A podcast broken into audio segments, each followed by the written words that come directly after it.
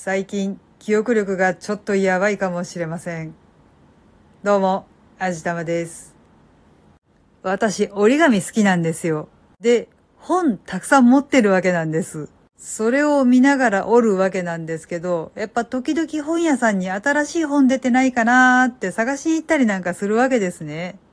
で、折り紙のコーナーを見ていて、いろいろと見つけるわけなんですよ。あ、いい本あるじゃん。あ、この本持ってたんだっけ。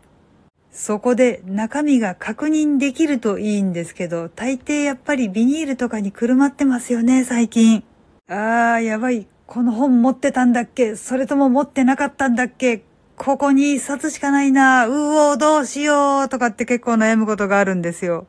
大抵は表紙をじっくり眺めていると、あ、これ持ってたかもしれない。あ、そうだ。これの折り方のために買ったんだった。うん、家にあるあるとかって思い出して、事なきを得るんですけど、たまに間違ってダブって買いそうになるんですよね。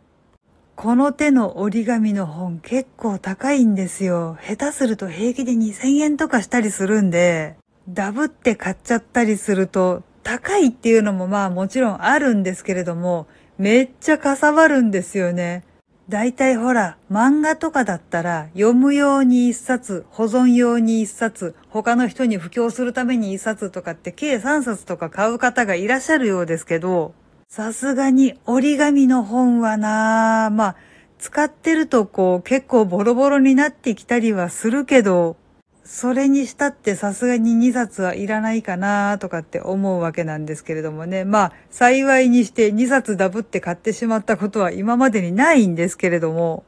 ちょっと最近、あれこの本持ってたんだっけ？あれこれうちにあったんだっけ？ああ、これの折り方気になってたんだけど買ったんだっけ？とかってね、大変です、もう。中にはどうしても折りたいものがあって買ったはずなのに全く手をつけてない本が何冊かあったりなんかしてさらにやばいことになっていますね。それこそ本当にそこらに積んでたりなんかするもんだから下手をすると 雪崩を起こして崩れ落ちてきたりします。ただまあ他のものもそうなんですけど特に折り紙とかはねスイッチが入らないと絶対にやる気にならないし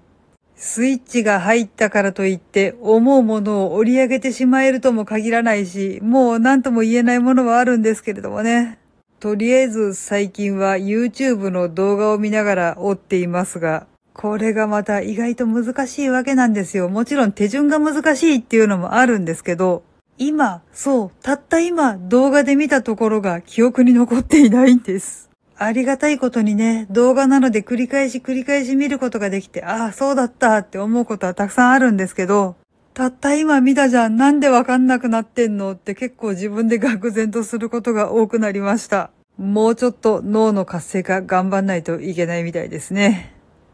はい。というわけで今回は記憶力結構やばいかもっていうお話をしてみました。この番組は卵と人生の味付けに日々奮闘中の味玉のひねも姿でお送りいたしました。それではまた次回お会いいたしましょう。バイバーイ。